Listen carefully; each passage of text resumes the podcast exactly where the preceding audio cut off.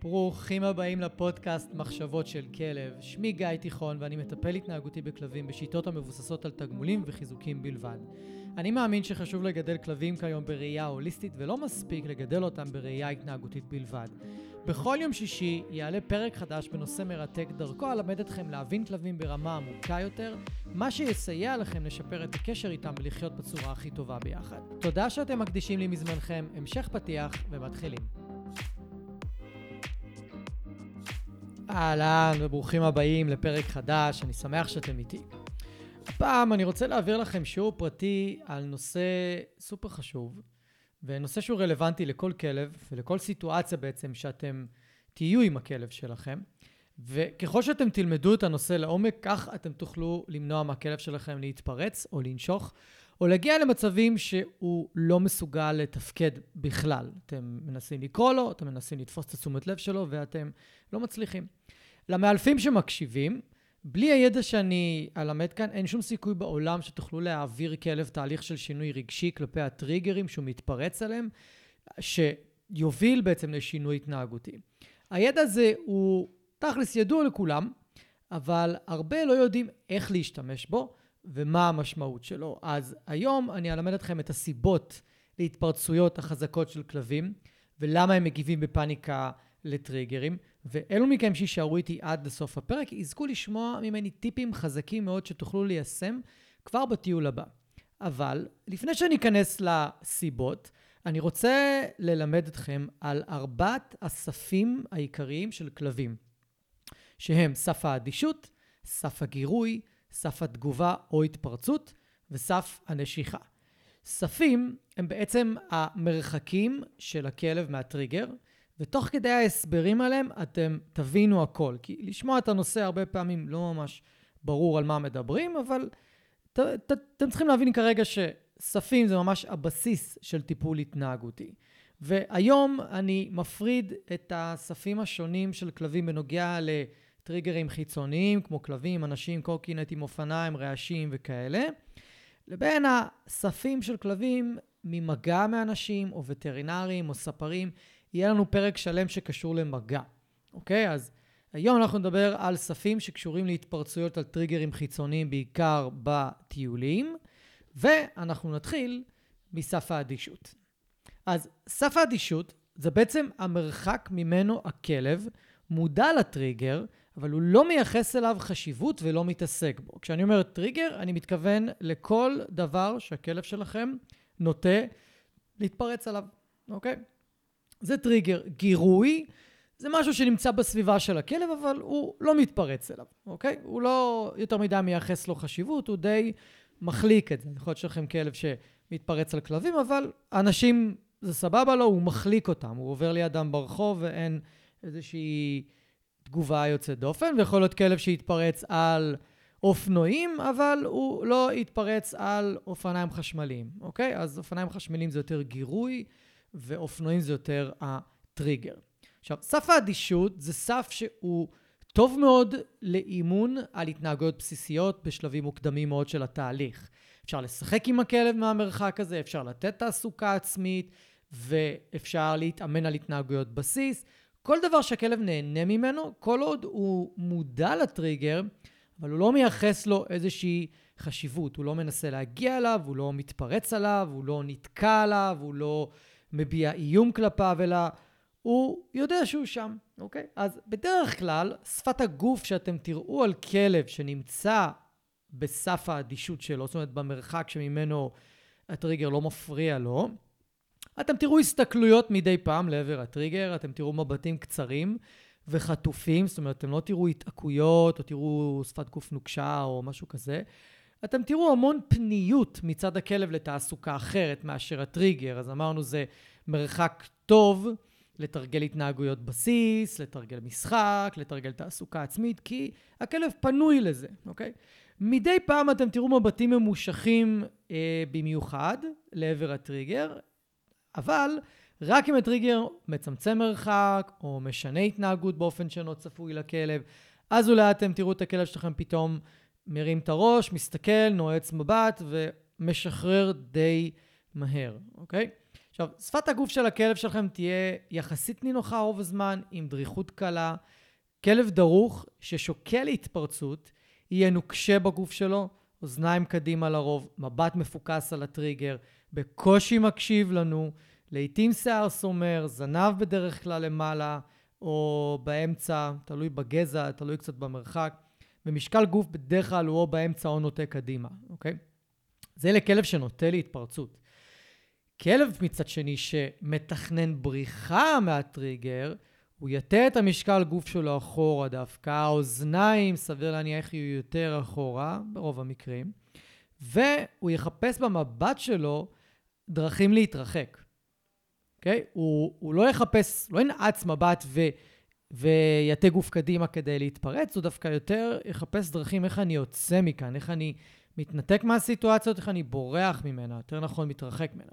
עכשיו, כלבים כאלה שיש להם נטייה לברוח, הרבה פעמים למדו בגיל מאוד מוקדם שאין לאן לברוח, מאחר והם קשורים ברצועה קצרה, ולכן מהר מאוד הם לומדים להתפרץ כדי להרחיק, למרות שהם לא היו בוחרים באופציה הזאת אם הייתה להם תמיד את האפשרות להתרחק מהטריגר. אוקיי? הם בוחרים באופציה של להתפרץ כרגע, כי הם למדו בגיל צעיר שאין את האופציה של להתרחק. מי שרוצה ללמוד יותר על תגובת ההילחם או ברח, שזה בעצם התגובת freeze, fight or flight, מוזמן להקשיב לפרק 3, אני מדבר עליה שמה המון. אוקיי? אז זה היה בעצם סף האדישות.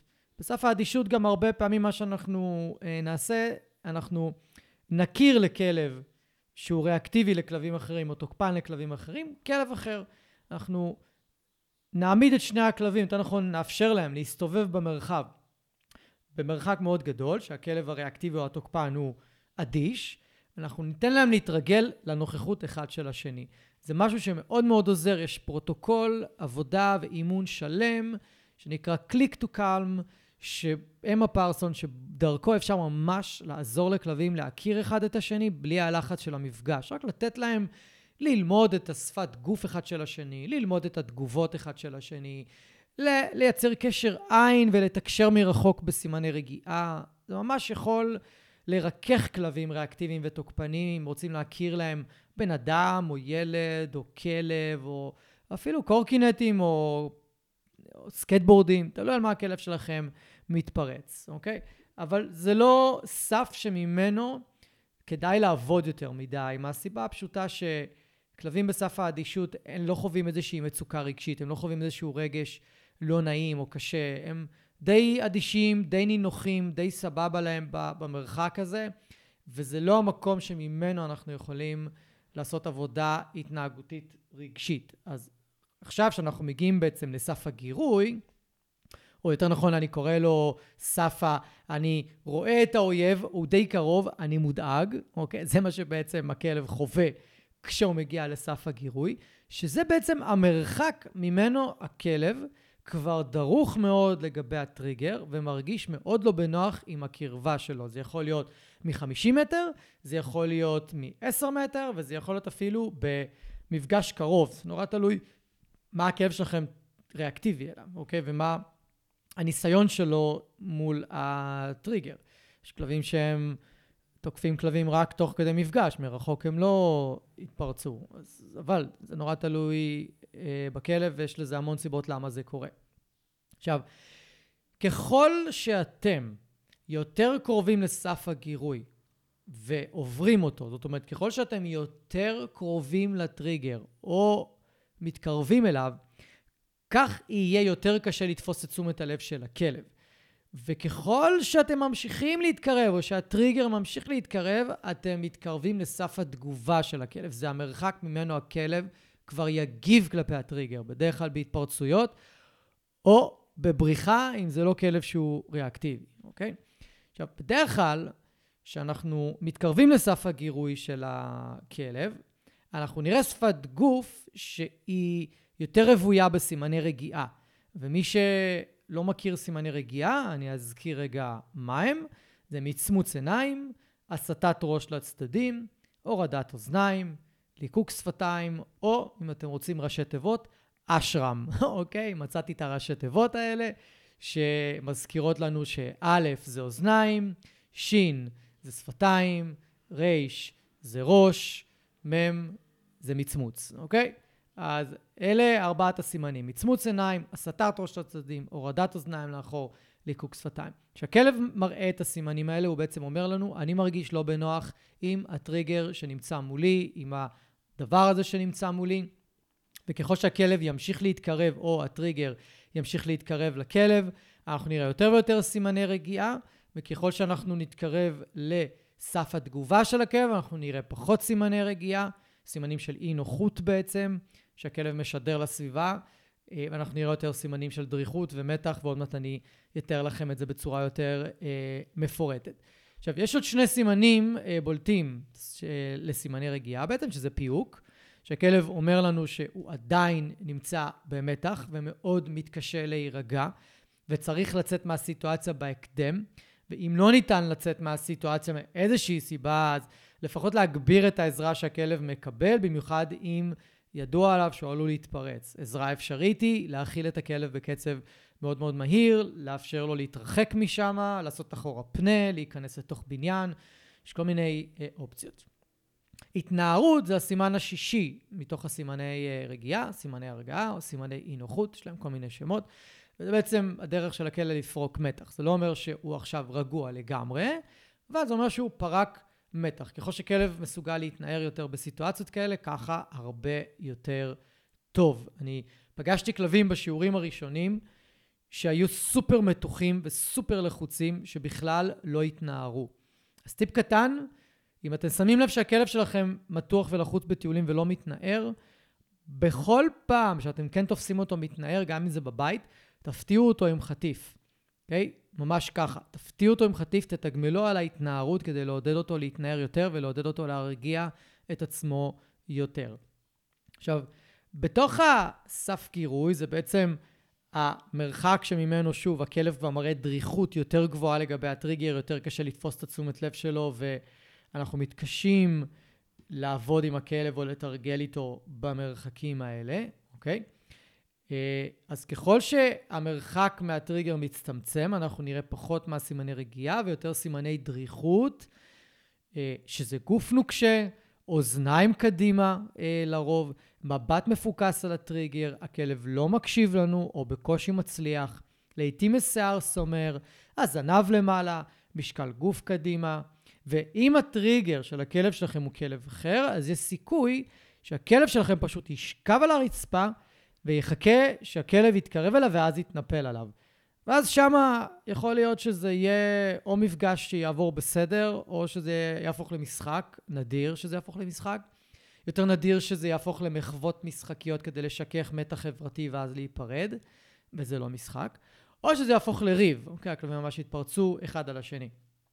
אה, הרבה אנשים חושבים שהישכבות על הרצפה לפני, שמתקרב, לפני שכלב מגיע אליהם זה איזושהי הזמנה למשחק, או איזושהי התנהגות חמודה, ממש לא. זו התנהגות שככל שהכלב מתבגר ומאבד את רישיון הגורים שלו, שגם דיברתי על זה בפרק 3, אז כלבים אחרים לא יקבלו יותר את ההתנהגות הזאת ויתפרצו עליו, או יאיימו עליו כבר ממרחק גדול יותר, ויגידו לו, תיזהר ממני. אוקיי? ואז הכלב שלנו נהיה יותר ויותר ריאקטיבי, כי הוא לא מבין למה בעבר הרשו לו להתנהג ככה, הכלבים האחרים, זאת אומרת, קיבלו את זה ולא עשו מזה עניין, ופתאום מתחילים לאיים עליו ממרחקים מאוד מאוד גדולים, הכלב לא מבין.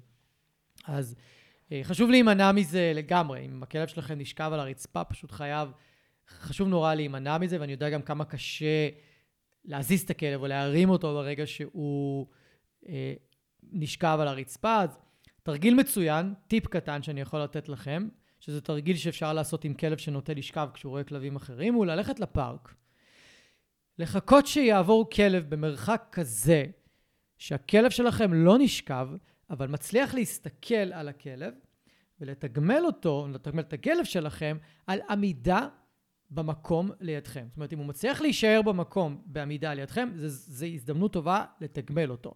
אתם מחזקים ככה עמידת מוצא ליד הרגל, שזה טוב להרבה מאוד מצבים. אתם מלמדים את הכלב לעמוד עם רצועה רפויה, ואתם מלמדים את הכלב שמשתלם מאוד לעמוד. אוקיי? אנחנו לא מושיבים את הכלב, אנחנו לא משכיבים אותו, אנחנו מתגמלים אותו על עמידה. וכל עוד הכלב שלכם מסתכל על הכלב השני ומלווה אותו במבט, אפשר לתגמל אותו, אוקיי? ולתגמל אותו עם אוכל סופר שווה. וכשאני מתכוון לאוכל סופר שווה, אני מתכוון לבשר, אנשים. לא הגומי גם הזה שמוכרים לכם בחנויות שמפוצצים בגליצרין, שעושה לכלבים בחילות ומלאים במלח וסוכר, רק כדי שזה יהיה טעים לכלב. אני מדבר על בשר, דגים, עוף, מה שהכלב שלכם אוהב ועובר טוב את הבטן שלו, אוקיי? אתם, בתרגיל הזה אתם מתגמלים כלב על עמידה לידכם, וגם את המבט על הכלב בשלב הזה, אבל אה, זה בסדר, אוקיי? זה בסדר כרגע גם אם אתם מתגמלים את המבט על הכלב השני. עכשיו, חשוב מאוד להקפיד על רצועה קצרה, אבל רפויה. ומי שרוצה ללמוד איך לעשות זאת, אני אצרף קישור לסרטון שלי על טכניקת קיצור רצועה בתיבת טקסט למטה, ואתם מוזמנים לצפות וללמוד בעצם איך לעשות את זה. עכשיו, מגיע החלק הקריטי בתרגיל שאני מדבר עליו, על ללמד את הכלב לעמוד לידכם. ברגע שהכלב שלכם מסיט מבט לכיוון כלשהו, אוקיי? נניח ואתם עומדים במקום, מצליחים לתגמל את הכלב שלכם על זה שהוא עומד לידכם עם רצועה רפויה ומסתכל על הכלב, מלווה אותו במבט, ואז לפתע הכלב שלכם מסתכל ימינה או שמאלה או אולי אליכם, אוקיי? לא משנה לאן הוא מסתכל, אבל הוא מסתכל ומפנה מבט מהכלב. אוקיי? בשנייה הזאתי, אתם מציעים לכלב להתרחק מהסיטואציה, להתרחק מהאזור ולקחת כמה צעדים. ממש, להתרחק כמה צעדים מהאזור, תוך כדי שאתם מאוד מאוד מאוד משבחים אותו ומציעים לו איזושהי פעילות שהוא מאוד אוהב, אוקיי? ואם אין פעילות כזאתי, קחו כמה צעדים עם הכלב, שהוא לידכם פחות או יותר, תעצרו ותתגמלו אותו בנדיבות רבה על הבחירה שלו להתנתק מהכלב ולהתרחק ביחד איתכם. זה מה שחסר לכלבים שלכם ברחוב, אנשים. זה בדיוק זה. היכולת להבין שיש לו את הבחירה להתנתק מהסיטואציה ואין צורך להתנפל על הכלב כדי לנהל את הסיטואציה או כדי לטפל בסיטואציה, אוקיי? בזה שאתם הולכים לפארק ואתם מתרגלים עם הכלב שלכם, עמידה לידכם כשהטריגר חולף, וברגע שהכלב מתנתק ממנו, אתם מציעים לו להתרחק יחד איתכם, ומתגמלים אותו על ההתרחקות הזאת. אני חושב שזה די ברור מה אנחנו מלמדים את הכלב כאן, ואיך זה, זה יכול לעזור לנו בסיטואציות ברחוב, שהן יותר סיטואציות חירום שקורות מהר. אז ככל שאתם תעשו את זה יותר, אה, אז הכלב שלכם יוכל לאט לאט ליישם את זה יותר ויותר במצבים קשים, אוקיי? ובתרגיל הזה ממש חשוב לעבוד מתחת לסף גירוי של הכלב, כך שהוא מסוגל ללמוד, הוא מסוגל להקשיב לכם, הוא מסוגל להישאר בעמידה לידכם, הוא לא מושך לכיוון הכלב, הוא לא מתפרץ עליו, הוא לא, על הטריגר יותר נכון. הוא לא מגיב כלפיו באיזושהי צורה, הוא לוקח מכם את, ה, את האוכל, וזה המשמעות של לעבוד בעצם מתחת לסף גירוי של הכלב, זה שאני לוקח את הכלב למקומות ולסיטואציות שבהם הוא עדיין מסוגל לתפקד ולהקשיב לי וללמוד. וככל שאני עובר את הסף גירוי, זאת אומרת, אני עובר את המרחק הזה שהכלב לא מצליח להתרכז בי, אלא הוא יותר מרוכז בטריגר ואני מתקרב לסף תגובה שלו, ככה אני מאבד את היכולת ללמד את הכלב, ואני מאבד את היכולת של הכלב להתרכז במה שאני מנסה ללמד אותו, אוקיי? אז בכל פעם שמתרגלים עם כלב, במיוחד באימון של אילוף כלשהו, אנחנו נשתדל לא לעבור את סף הגירוי, ואם עוברים את סף הגירוי, זה חייב להיות אחרי שאימנו את הכלב הרבה מאוד פעמים, שתהיה לו את האפשרות לצאת מהסיטואציה, ואתם עושים את זה עם מאלף או מאמן מאוד מאוד מיומנים, שכבר מכירים את הכלב ומכירים אתכם. תרגלו עם הכלב את הסיטואציה הזאת, כדי שהכלב לא יחווה איזושהי סיטואציית חירום, כמו שהוא חווה ברחוב. אסור לנו בשום אופן להכניס את הכלב למצבי חירום באימונים, אחרת אנחנו נשרוף את האימונים, כמו שאנחנו שורפים, לא אנחנו בעצם, כמו שהסביבה של הכלב נשרפת, כי הוא חווה בה המון המון המון עימותים ותקריות והתפרצויות, זאת אומרת, כל הסביבה של, ה, של הכלב, כל הסביבה הביתית של הכלב כל כך רוויה בטאקלים ותקריות ש, שהוא כבר שונא אותה, אוקיי? אנחנו נדבר על זה אחר כך בסיבות למה הכלבים אה, חווים פאניקה ב, כשהם פוגשים טריגרים, אבל אנחנו נדבר על זה אחר כך. עכשיו, להבין מהו סף הגירוי של הכלב שלכם, כלומר, המרחק ממנו הוא מסוגל לתרגל וללמוד התנהגויות אחרות בזמן שהוא לחוץ מעט מהטריגר הוא קריטי לטיפול התנהגותי, קריטי מאוד. רק שמה אנחנו מצליחים לייצר שינוי רגשי ושינוי התנהגותי משמעותי מאוד. אם אנחנו ננסה לעבוד עם הכלב רק בסף האדישות שלו, איפה שהוא לא חווה מצוקה רגשית כלשהי משמעותית, אז לא ניתן לייצר שינוי רגשי כלפי הטריגר. בסף התגובה של הכלב, איפה שהוא כבר בטירוף ואין עם מי לדבר והוא משתולל ומתפרץ והוא ברגש שלילי כל כך עוצמתי שלא מאפשר לנו ללמד אותו כלום, אנחנו גם לא יכולים לתרגל איתו, אוקיי? בטיפול התנהגותי, אנחנו נכנסים בין ההופעה של הטריגר, בין הרגע שהכלב מזהה את הטריגר, לבין התגובה האוטומטית שלו. וככל שעובר יותר זמן בין הזיהוי של הטריגר, שהכלב מזהה, לא אנחנו, לבין התגובה האוטומטית שלו, ככה יש יותר אפשרויות וסיכוי לשנות את ההתנהגות שלו ולשנות את הקישור הרגשי שיש לו, את האסוציאציה הרגשית שיש לו. אז אם כלב מאוד לא אוהב לראות כלבים אחרים ברחוב, ואני מצליח לתרגל איתו שמהרגע של הופעת הטריגר, הוא מתחיל לקבל מלא מלא אוכל עד שהטריגר נעלם, אני יכול לעזור לו לחוות חוויה הרבה יותר נעימה מהופעה של כלב, אוקיי? ולעזור לו לעבור שינוי רגשי. מבינים? זה המקום שבו בתור מטפל התנהגותי אני נכנס בין הרגע שהכלב מזהה את הטריגר ורוצה להתפרץ עליו או רוצה לברוח, לבין הרגע שהכלב בסופו של דבר מגיב. זה המקום שאנחנו המטפלים ההתנהגותיים נכנסים עם האילוף ההתנהגותי. וככל שאנחנו לומדים את הכלב שלנו טוב יותר, כמו ששלומי תיאר בפרק הרביעי עם לייקה, ככה המרחב הזה גדל. ככה יש לנו יותר ויותר זמן להגיב מהרגע שהכלב זיהה את הטריגר, מהסיבה הפשוטה, שהכלב למד לסמוך עלינו. הכלב למד לסמוך עלינו שאנחנו נדע לבחור באופציה שהכי טובה עבורו, ואנחנו נציע לו אופציות שהוא יוכל להתמודד עם הטריגר ברוגע ובשלווה. כמובן שזה לא אה, מדע מדויק, ואנחנו לא מתעסקים פה באוטופיה ופנטזיות. כשמטיילים עם כלבים ברחוב, ברחוב, במיוחד כלבים ריאקטיביים, או חרדתיים, או תוקפנים, קורים דברים. צץ לנו כלב מאיפשהו, צץ לנו בן אדם מאיפשהו, קורקינט מתנגש בנו, איזה רכב, אה, חס וחלילה, לא שם לב שאנחנו במעבר חצייה, וצפר לנו והביא לנו את הכלב, והביא אותנו, ואז הכלב שלי נהיה עוד יותר לחוץ מהטיול. יש כל כך הרבה דברים שיכולים להשתבש. לכן אני לא יכול לצפות מהכלב שלי שתמיד יהיה מסוגל להתמודד עם טריגרים, כי בואו נודה באמת, גם אנחנו לא מצליחים תמיד להתמודד עם התסכולים שלנו ועם הדברים שמעצבנים אותנו, וגם אנחנו מתפרצים, למרות שאנחנו עושים עבודה עצמית עם עצמנו, ואולי עושים מדיטציות, והולכים לטיפולים, ועושים מיינדפולנס, ועושים פילאטיס או יוגה, או whatever. גם אנחנו מאבדים את זה אה, לפעמים. אז בואו לא נתפלא עם הכלבים שלנו, גם מאבדים את זה לפעמים. אז המטרה שלנו זה לשים את הכלב מספר רב מאוד של פעמים בחייו, במרחק מספיק גדול מהטריגר, שהוא כן חווה איזושהי מצוקה רגשית כלפי הטריגר. זאת אומרת, הוא לחוץ במידה מסוימת, אבל לא מדי. הוא מסוגל עדיין ללמוד ולתפקד, והמצוקה אינה משתקת אותו. ושם אנחנו מלמדים אותו שהטריגר יכול להוביל לחוויה יותר נעימה. זה יכול להיות אוכל, זה יכול להיות משחק, זה יכול להיות מלא דברים, אוקיי? תלוי בכלב שלכם. אני פעם עבדתי עם כלב אה, עם הזבל שהוא היה מוצא ברחוב. הוא לא רצה אוכל, הוא לא רצה לשחק, הוא רצה להתעסק בזבל. אז כל דבר שהוא מצא ברחוב, לקחנו אותו, שמרנו אותו, ואיתו תרגלנו. כל פעם שהוא התנתק מה, מכלב שהוא רצה להתפרץ עליו, הוא קיבל את הזבל שהוא מצא. וזה עבד הרבה יותר טוב מהאוכל ומהמשחקים שרצינו להציע לו, זה היה די מדהים. עכשיו, ובואו נעבור רגע לדבר על הסף תגובה.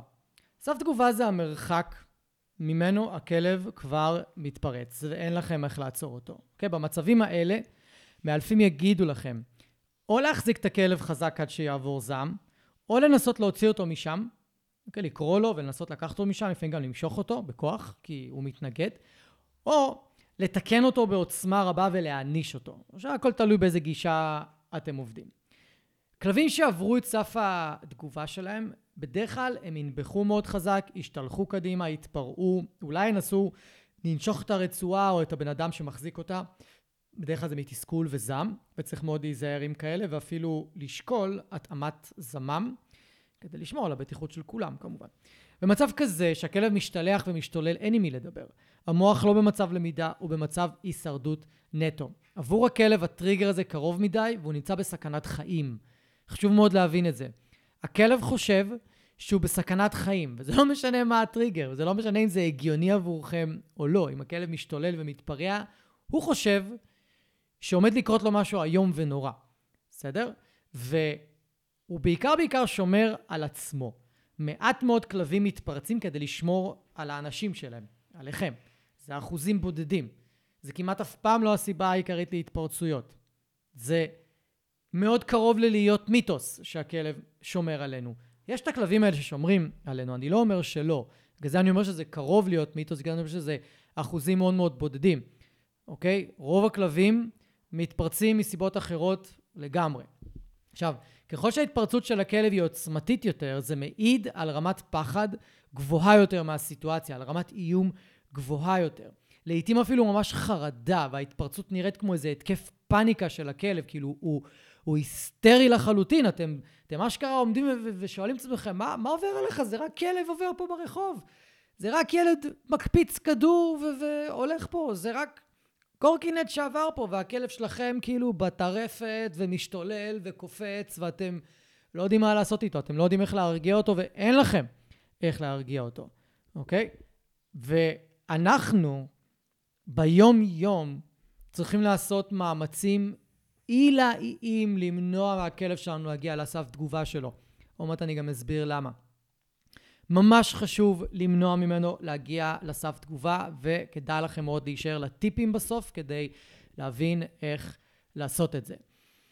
אז אנחנו מגיעים ממש לסף האחרון, סף הנשיכה, ואז אני אספר לכם על חמש הסיבות בגללם כלבים מגיבים בהיסטריה לטריגרים. אבל עדיין רגע בואו שנייה נדבר על סף הנשיכה, כי הוא סף שמביא איתו הרבה מאוד uh, תסכולים, וגם יהיה לנו פרק שלם על התמודדות עם כלבים נושכים. הרבה אנשים לוקחים את זה מאוד מאוד מאוד קשה, ושוכחים שלכלב יש שיניים, וכלב הוא חיה, והוא נושך. ועם כמה שזה לא נעים, לק... הכנסנו כלב הביתה, אנחנו צריכים לקחת בחשבון שהוא אולי יום אחד החליט להשתמש בשיניים שלו. זה קורה.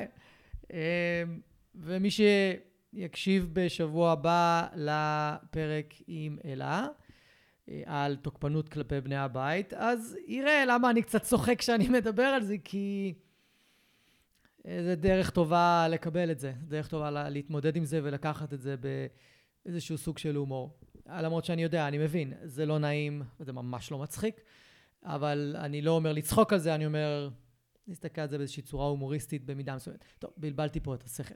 בואו רגע נדבר על סף נשיכה. סף נשיכה זה המרחק של הכלב מהטריגר שהוא תמיד ינשך. זה יכול להיות חמישה סנטימטרים, זה יכול להיות עשר מטר, שאם בטעות תעזבו את הרצועה, של הכלב, הוא ילך וינשך. זה גם יכול להיות 50 מטר, זה נורא תלוי. יש שלבים שהם תוקפניים ולא משנה מה, הם יראו את הטריגר, גם, את הטריגר שלהם גם במרחק של 100 מטר, הם ירוצו לנשוך אותו, אוקיי? לרוב זה לא. לרוב הכלבים שנושכים, הסף נשיכה שלהם הוא מאוד מאוד מאוד מאוד קרוב, אוקיי? זה בדרך כלל ברמה של מגע, ממש כמה סנטימטרים, 20, 10, 20, 30, חצי מטר מהטריגר. זה בדרך כלל המרחק. ואתם צריכים להימנע מהסף נשיכה של הכלב שלכם כמו מאש בשדה קוצים, ברמה כזאת.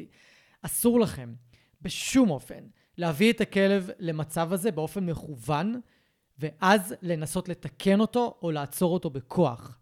אסור לכם. אתם תסכנו את כל מי שנמצא בסביבה שלכם, כולל אתכם, בביס הרבה יותר מסוכן. ואני אסביר למה. ויש לי סרטון שלם על זה שאתם יכולים לחפש ב... ביוטיוב, בערוץ שלי, למה כלבים נושכים באופן מפתיע.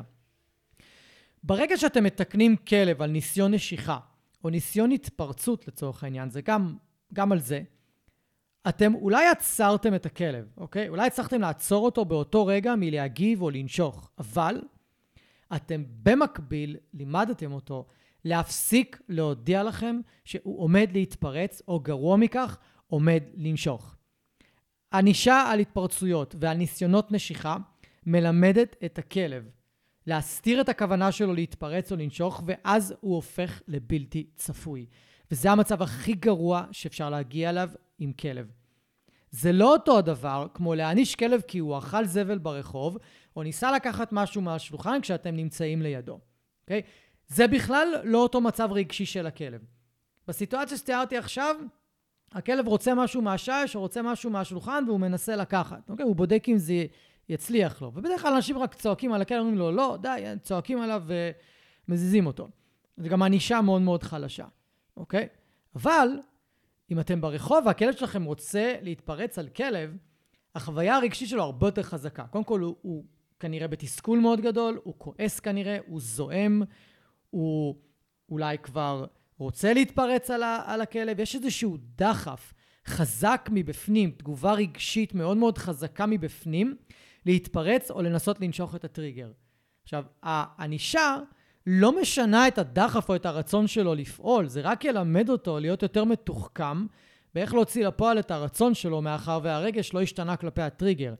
אם יש לכם כלב, שסתם נובח קצת על כלבים, אבל זה לא נובע מאיזושהי חוויה רגשית או איזושהי מצוקה רגשית מאוד מאוד חזקה, אז יכול להיות שאם תגידו לו לא ותתקנו אותו ברצועה, הוא יפסיק. כי אין פה איזושהי חוויה רגשית מאוד מאוד חזקה, אין פה איזושהי מצוקה. הוא יגיד לעצמו, טוב, בסדר, אם אני נובח על הכלב קצת, אז נהיה לי לא נעים. אוקיי, אני לא אנבח על הכלב, אני פשוט אגש לכלב. אבל אם זה כלב שלכם מפחד מהכלב השני, ויש לו מצוקה רגשית מאוד מאוד גדולה, אז התיקון והענישה לא יגרמו לו להגיד, טוב, אני פשוט אעבור ליד הכלב ואני אגיד לו שלום. לא. זה יגרום לו לחוות חוויה עוד יותר קשה ועוד יותר לא נעימה מהכלב, וייצר אסוציאציה עוד יותר לא נעימה להופעה של הטריגר.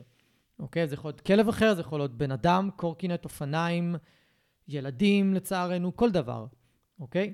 ובטיפול התנהגותי, מבוסס תגמולים, אנחנו לא עושים שימוש בענישה שכזאת, בטח לא במצבים שכאלה, ואנחנו מנסים לשנות את הרגש של הכלב כלפי הטריגר לרגש חיובי יותר. לפעמים הכי טוב שנצליח יהיה ללמד את הכלב להרגיש אדיש לטריגר, וזה גם יהיה מצוין, לא נצטרך ללמד אותו להיות שמח כשהוא רואה את, ה, את הטריגר, אוקיי? אבל אני לא אשיג אדישות בחיים שלי עם שימוש בענישה שמקשרת לטריגר חוויה מאוד לא נעימה. ומה שהרבה פעמים נראה לאנשים כאדישות, זה לא אדישות, זה הימנעות. הכלב נמנע מלהתנהג ליד הטריגר כמו שהוא היה רוצה באמת, אבל בפנים זה כמו למתוח לו את הקפיץ, אוקיי? ממש כמו למתוח לו את הקפיץ, שברגע הנכון במרכאות, שתקרה סיטואציה לא טובה, חוסר תשומת לב שלכם, חוסר תשומת לב של מישהו שמטפל בכלב, משהו שיקרה בסיטואציה, ונדבר על ריבוי טריגרים בהמשך, הכלב יתפוצץ וזה יהיה בלתי צפוי. כל כך הרבה פעמים אנשים אמרו לי, הוא היה בסדר רגע אחד ותוך שנייה פשוט הוא התנפל ולא היה שום סימן מקדים. היו סימנים מקדימים. כנראה שהכלב למד להסתיר את הסימנים שלו, ואז בני האדם פשוט לא ראו אותם. עבור בני האדם זה היה בלתי צפוי. אבל עבורי הרבה פעמים כשאני שומע את זה ואני שומע איך הכלב התנהג ומה הוא עשה, אז זה ברור לי. גם כשמספרים לי הרבה פעמים, אני עוד, אני מקצר את הסיפור. הם מספרים לי ואני מקצר ואני אומר, והוא נשך בסוף, נכון? אמרו לי כן. כי אני כבר מזהה, אני כבר רק מלשמוע את הסיטואציה, אני הרבה פעמים יודע איך הכלב מרגיש. רק מתוך ניסיון. תאמינו לי שאם תקשיבו לפודקאסט הזה מספיק זמן, גם אתם uh, תרכשו את הניסיון הזה וגם אתם תדעו לזהות את הסיטואציות האלה. זו ההבטחה שלי אליכם. עכשיו, חשוב לי רגע לציין בנקודה הזאת. אני לא טוען שזה לא אפשרי מצד אחד להעניש את הכלב על התגובה שלו ואז לאמן אותו להגיב אחרת באמצעות חיזוקים. אני אומר שזה אפשרי, אבל הבעיה כאן זה שדרושה מכם מיומנות כל כך גבוהה שצריך לדעת איך לשלב בין ענישה לבין חיזוקים, וזו מיומנות סופר גבוהה, אוקיי? שלרוב האנשים אין את הזמן, אין את האנרגיה, אין את הכוח, אין את הרצון ואין את ההבנה שצריך להקדיש זמן לפתח את המיומנות הזאת, אוקיי? ופה הבעיה. הבעיה שלי היא לא עם השימוש בענישה בסופו של דבר, למרות שאני לא משתמש בה ואני לא ממליץ עליה, אבל אין לי בעיה עקרונית איתה, אוקיי? יש לי בעיה עם הקלות שבה משתמשים בה, מבלי שיש את ההבנה, את המיומנות ואת הידע איך להשתמש בה ומה בכלל התופעות לוואי של ענישה. אנשים הרבה פעמים מענישים את הכלב שלהם, כולל מאלפים, מבלי לדעת שהענישה גורמת לבעיות התנהגות או להתנהגות שונה במקומות אחרים בכלל. ורק אחרי שאני מגיע ומסירים ענישה מכל מיני מקומות, פתאום ההתנהגות של הכלב משתפרת מבלי שבכלל עבדנו איתו במקומות האלה. וזה דבר מדהים. אז צריך להבין את התופעות לוואי שלהם, צריך להבין איך לעבוד איתה, צריך להבין איך לשלב, צריך להבין איך לא לשרוף אוכל כי אני משתמש בענישה. אוקיי? צריך להבין כל כך הרבה דברים מורכבים ומסובכים, שבמחקרים שעשו, על ה... בוא נגיד, הם עשו שלושה, הם עשו מחקר של, שלוש גישות, על שימוש בחיזוקים בלבד, שימוש בענישה בלבד, והשילוב ביניהם. השילוב ביניהם הביא לתוצאות הכי נמוכות של אילוף. למה? כי מאוד קשה לבני האדם להיות עקביים בחוקים שהם בעצמם יצרו לגבי מתי זה חיזוק ומתי זה ענישה. ובכל מקרה, הרבה פעמים מאלפים שעובדים עם ענישה, ואני גם עבדתי עם ענישה, ואני יודע בדיוק על מה אני מדבר, כי אני עשיתי את זה, וזה מה שמלמדים בבתי ספר עד היום. שום דבר לא השתנה מהבחינה הזאת, כי אני עוקב ואני בודק. בסופו של דבר מלמדים את רוב האנשים, וגם אני עשיתי את זה, להגיע לשלב הדרישה. ושלב הדרישה מהכלב זה השלב שבו אנחנו מסיקים או הנחנו, אנחנו מניחים שהכלב יודע, הוא למד, לימדנו אותו מספיק פעמים, הוא אמור לדעת איך אנחנו רוצים שהוא יתנהג. ואז אנחנו כבר מפסיקים עם התגמולים, אנחנו נשארים בעיקר בעיקר עם ענישה ותיקונים. ואז ברגע שאנחנו נשארים עם ענישה ותיקונים ברוב הזמן, עם כלב שהוא ריאקטיבי וחרדתי, אנחנו בדרך כלל נגביר את החרדה שלו, נגביר את הסטרס שהוא חווה בחוץ. ממש נחמיר ונחריף את מערכת היחסים בינינו, כי הכלב חווה מאיתנו המון אי נעימות, המון כאב, המון אה, הפחדה. זה מפחיד לקבל תיקון. בואו, זה מפחיד שבן אדם עומד ומושך לכלב ברצועה בצוואר, זה מפחיד. זה נורא לא נעים לכלב. בואו לא נשלה את עצמנו. וזה כואב לכלב, כי אם, הוא לא היה, אם זה לא היה כואב לו, אז הוא לא היה מפסיק את ההתנהגות שלו. חד וחלק. זה מה שהענישה עושה. ענישה גורמת לגירוי לא נעים עבור הכלב, כדי לצמצם את הסיכוי שהוא ימשיך את ההתנהגות שלו. ענישה לא מכחידה התנהגות, אגב, היא רק מצמצמת. לכן אם אתם מפסיקים להעניש את הכלב באיזשהו שלב, והכלב לא עבר שינוי רגשי ושינוי התנהגותי עמוק מהשורש, ההתנהגות תחזור. הרבה פעמים הענישה מטפלת רק בסימפטום. אז שוב אני חוזר אחורה.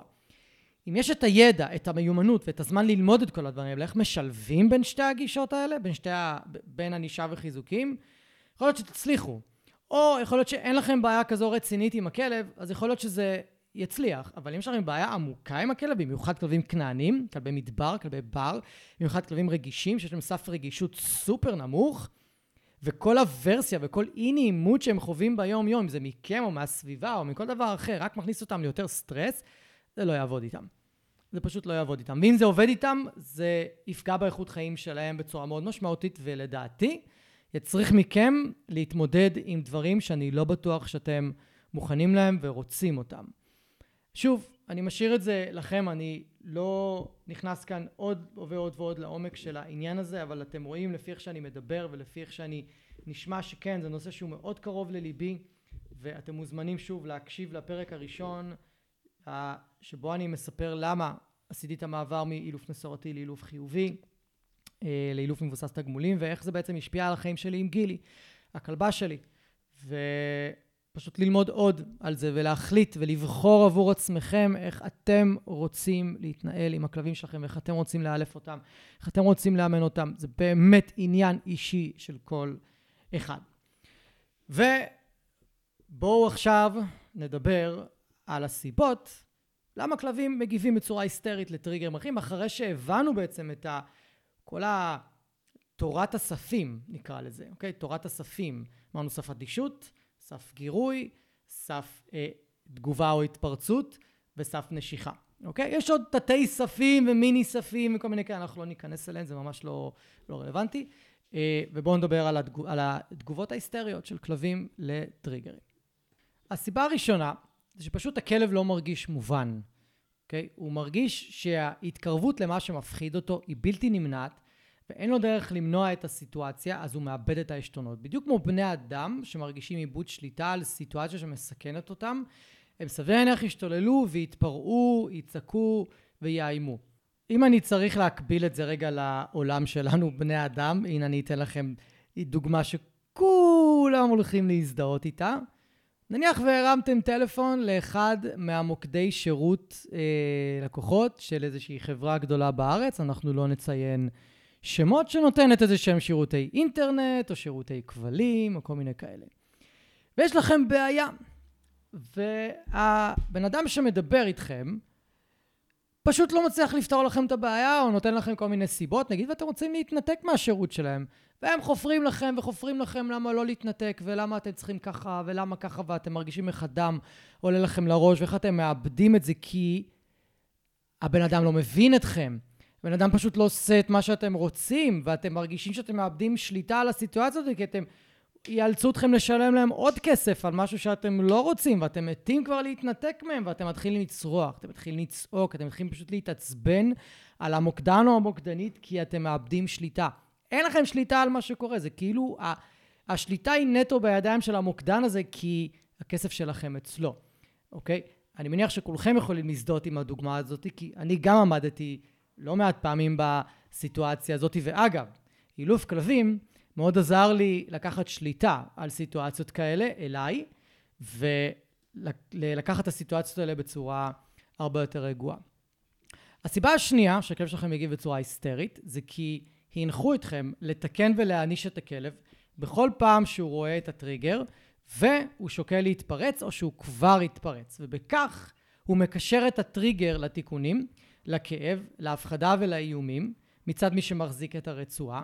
זאת אומרת שהוא חווה חוויה מאוד מאוד מאוד לא נעימה ברגע שהטריגר הופיע, אוקיי? והוא לא יודע איך לשנות את התגובה שלכם כלפיו, אז הוא משתולל. אוקיי? זה נקרא למידה חוסר אונים נרכש. הכלב לא יודע מה עוד הוא יכול לעשות כדי למנוע את התיקונים והענישה הכואבת, אז הוא פשוט משתולל, אוקיי? עכשיו, איך זה קשור לספים שלימדתי איתכם מקודם? כי אם הכלב שלכם ברחוב מוצף ובסטרס, וכל פעם שהוא רואה טריגר גם מ-50 מטר, הוא, הוא נמצא כבר בסף תגובה שלו, הוא לא נמצא בסף גירוי איפה שאפשר ללמד את הכלב ואפשר לעבוד איתו, אלא הוא אוטומטית בסף תגובה שלו, אז הוא לא יודע מה לעשות. אין לו מושג איך לצאת מהסיטואציות האלה בלי להתפרץ, כי הוא כבר בסף תגובה שלו, אתם מבינים? הוא יוצא מהבית בסף תגובה שלו, כי הטריגרים קרובים מדי עבורו, ולא משנה כרגע מה, מה הסיבה, ו... הוא לא יודע מה הוא לעשות, הוא לא יודע איך לעשות, וכל פעם שהוא מתפרץ, או כל פעם שהוא עומד להתפרץ, הוא מקבל תיקון. אז הוא לא יודע איך להימנע מהטריגר, הוא לא יודע איך להימנע מהתיקון, הוא לא יודע מה לעשות. אוקיי? זה חוסר אונים. אז הוא משתולל. עכשיו, לרוב זה יקרה בגלל תיקונים, כי הענישה היא חלשה מדי, היא לא עקבית, וחסרים המון אימונים ללמידת התנהגות רצויה. מתחת לסף גירוי, כמו שציינתי למעלה, ויש יותר מדי התבססות על מצבי אמת ברחוב, שהופכים מהר מאוד למצבי חירום. זאת אומרת שאנחנו מנסים לאמן את הכלב בתוך המצבי חירום. זה כמו שמורה לנהיגה ינסה ללמד אתכם בזמן מצבי חירום. אוקיי? זה כמו שהוא ייקח אתכם שיעור ראשון לאיילון. אתם, סביר להניח, תעשו תאונה. ממש ככה. והוא לא ייקח אתכם לאיזשהו רחוב צדדי כדי ללמד אתכם באיזי. אוקיי? כשהכלב שלכם ברחוב, הוא כבר בסף תגובה שלו והוא כבר מוצף, הוא לא לומד, הוא רק מגיב, אוקיי? אתם לא מלמדים בעצם, כי הוא רק מגיב. אתם בסיטואציות האלה עלולים להפוך בעצמכם להיות ריאקטיביים כלפי הכלב שלכם. וזה קרה לי עם גילי, אני הייתי מאוד ריאקטיבי להתנהגות שלה. אני לא ידעתי מה לעשות, גם היא לא ידעה מה לעשות. התיקונים לא עבדו, לא עם חנק, לא עם תקרנים, שום דבר לא עבד. שום דבר לא עזר. באימונים היא הייתה פרפקט, היא ידעה שהיא באימון, אבל ברחוב, במצבים אמיתיים, הייתה על הפנים, אוקיי? והיו עוד כל מיני גורמים שהגבירו את התוקפנות שלה בכל מקרה, ומהסיבה הזאת אני לא הצלחתי בעצם לשנות את ההתנהגות שלה ברחוב, כי אני התנהלתי ממצבי חירום כל הזמן. עכשיו, כדי שכלב לא יהפוך להיסטרי כשהוא רואה את הטריגר עם שימוש בענישה ותיקונים, אתם תצטרכו לתקן אותו ממש ממש ממש חזק. זה אומר להכאיב לו מאוד, או לייצר תחושת פחד מאוד גבוהה, וזה יכול להיות גם עם קולר אלקטרוני שהפך להיות מאוד מאוד פופולרי בשנים האחרונות.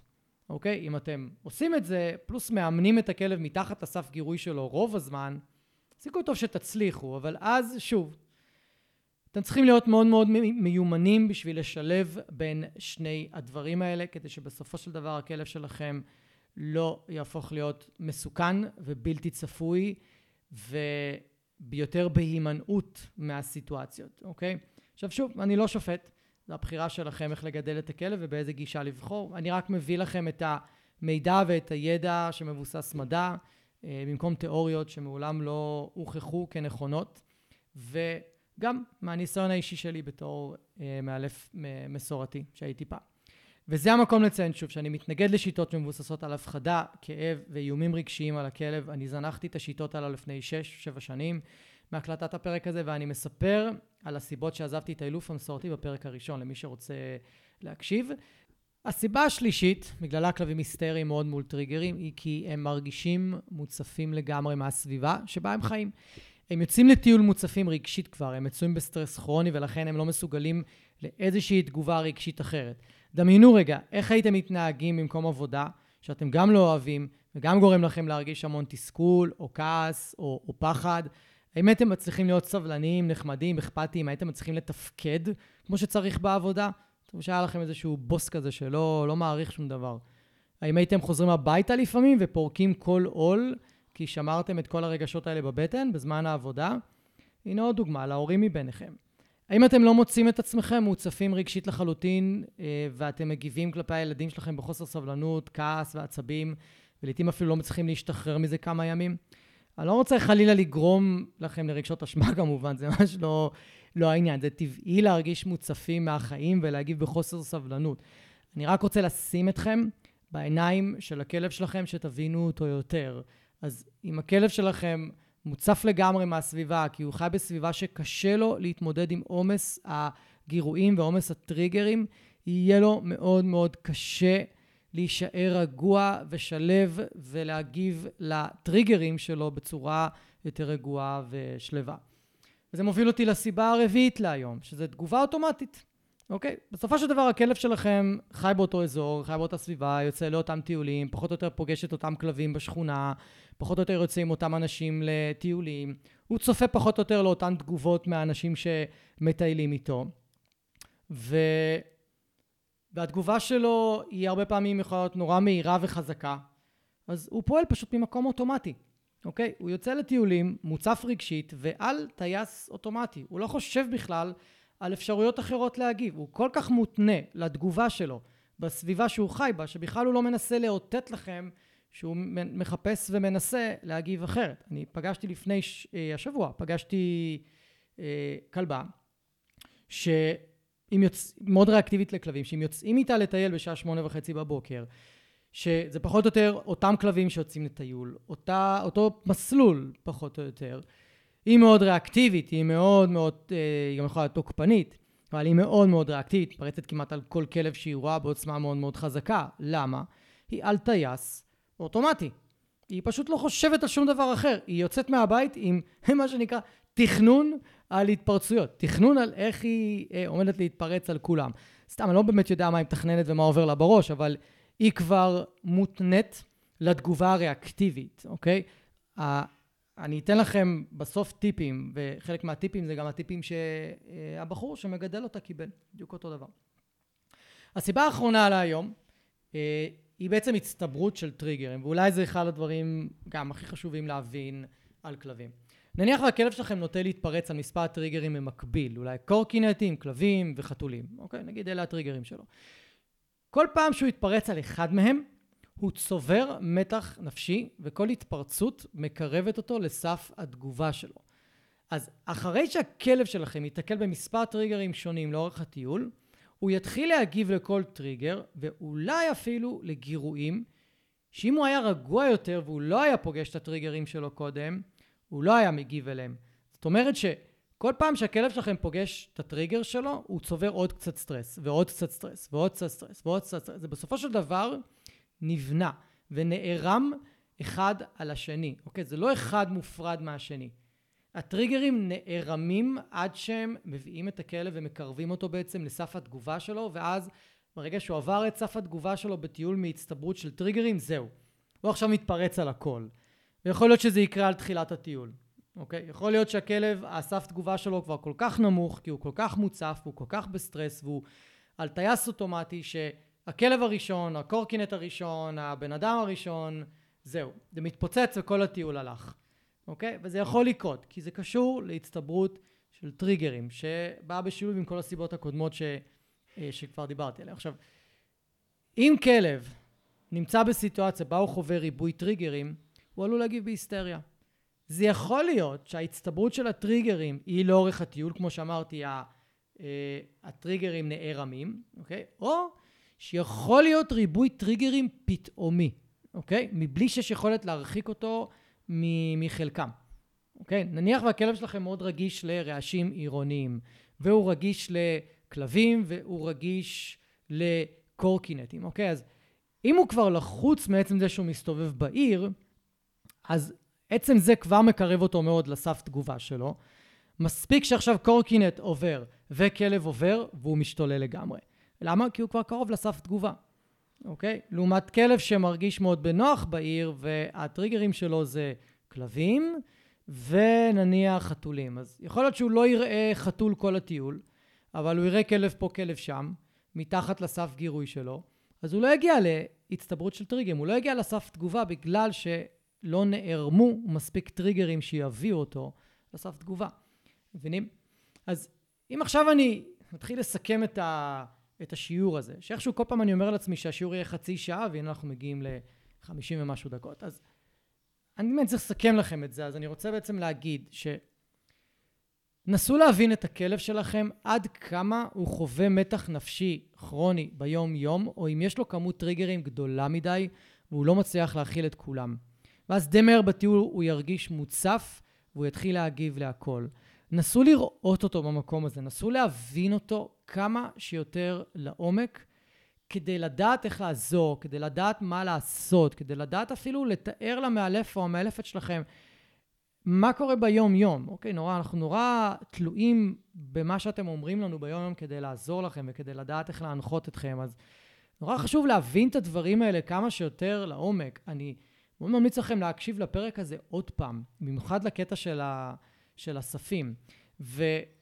וזו האחריות שלנו כאנשים להעמיד את הכלבים שלנו בסיטואציות כאלה שהם נמצאים סביב סף הגירוי. זה התפקיד שלנו ללמד אותם להגיב אחרת באופן יזום, ולא לצפות שהם יעשו את זה בעצמם תוך כדי שאנחנו ממשיכים להתנהל איתם, ללא שינוי משמעותי ביום-יום וללא שינוי משמעותי בתגובה שלנו. אני לא מצפה מכלב שישנה את ההתנהגות שלו אם אני רק מנסה לאמן אותו ברחוב או בתוך הסיטואציה שהוא מאוד קרוב לסף תגובה שלו, או שהוא בסטרס נורא גדול, או שהוא חווה מתח נורא גדול, ועוד מעט לפי הטיפים אתם תבינו בעצם איך אפשר קצת להימנע מזה, אוקיי? אז אני רוצה להתחבר למשפטים שהולכים, לח... למשפט בעצם, שהולך לחזור על עצמו המון בפודקאסט הזה. ככל שאתם תבינו את הכלב שלכם לעומק יותר, ככל שאתם תצליחו לראות אותו לעומק יותר, ככה אתם תצליחו להפחית את רמת ההתפרצויות, להפחית את רמת האירועים הבלתי צפויים, ואתם תצליחו לאורך זמן להרגיע את הכלב שלכם, לייצר סביבו סביבה הרבה יותר אה, תומכת, ורמת האמון שלו בכם רק תעלה. וככל שרמת האמון של הכלב עולה בנו, כך הוא מרגיש פחות צורך להתפרץ. זה חד משמעית אחד הדברים הכי משמעותיים ש... אני רואה וחווה, ולא רק אני, גם הקולגות שלי, ואני, חשוב לי מאוד להעביר את הנקודה הזאת. אז בואו נסיים בכמה טיפים שאתם יכולים להתחיל ליישם ממש כבר עכשיו, ואני גם מזמין אתכם להוריד את המדריך שלי, אה, חמש צעדים ראשונים לטיפול בכלב ריאקטיבי, אז אנחנו חמישה צעדים, אה, והקישור נמצא בתיבת הטקסט למטה, אתם פשוט יכולים להיכנס ולהוריד, אוקיי? Okay? אז בואו נדבר על הטיפים. אז טיפ ראשון שאני יכול לתת לכם ושאני מייעץ להמון המון המון אנשים שאני עובד איתם, זה לצאת לכמה שיותר טיולים מחוץ לעיר או לפחות לפארקים, במיוחד אם אתם גרים בתל אביב, כמה שיותר, אוקיי? במיוחד אם יש לכם כלב שהוא מאוד מאוד ריאקטיבי או מאוד מאוד תוקפן, הוא מתפרץ המון. ככל שתוכלו לתת לו יותר טיולים בלי התפרצויות ובלי בלאגן ובלי uh, מצוקות רגשיות מאוד מאוד משמעותיות, ככה הוא יצליח uh, לשמור על עצמו הרבה יותר רגוע. אוקיי? Okay, זה אחד. שתיים, לבחור שעות טיול פחות עמוסות, עד כמה שאתם יכולים. אני יודע, יש לכם יום עבודה, אתם צריכים לצאת בשעה מסוימת מהבוקר, זה בדרך כלל בשעה שכולם יוצאים.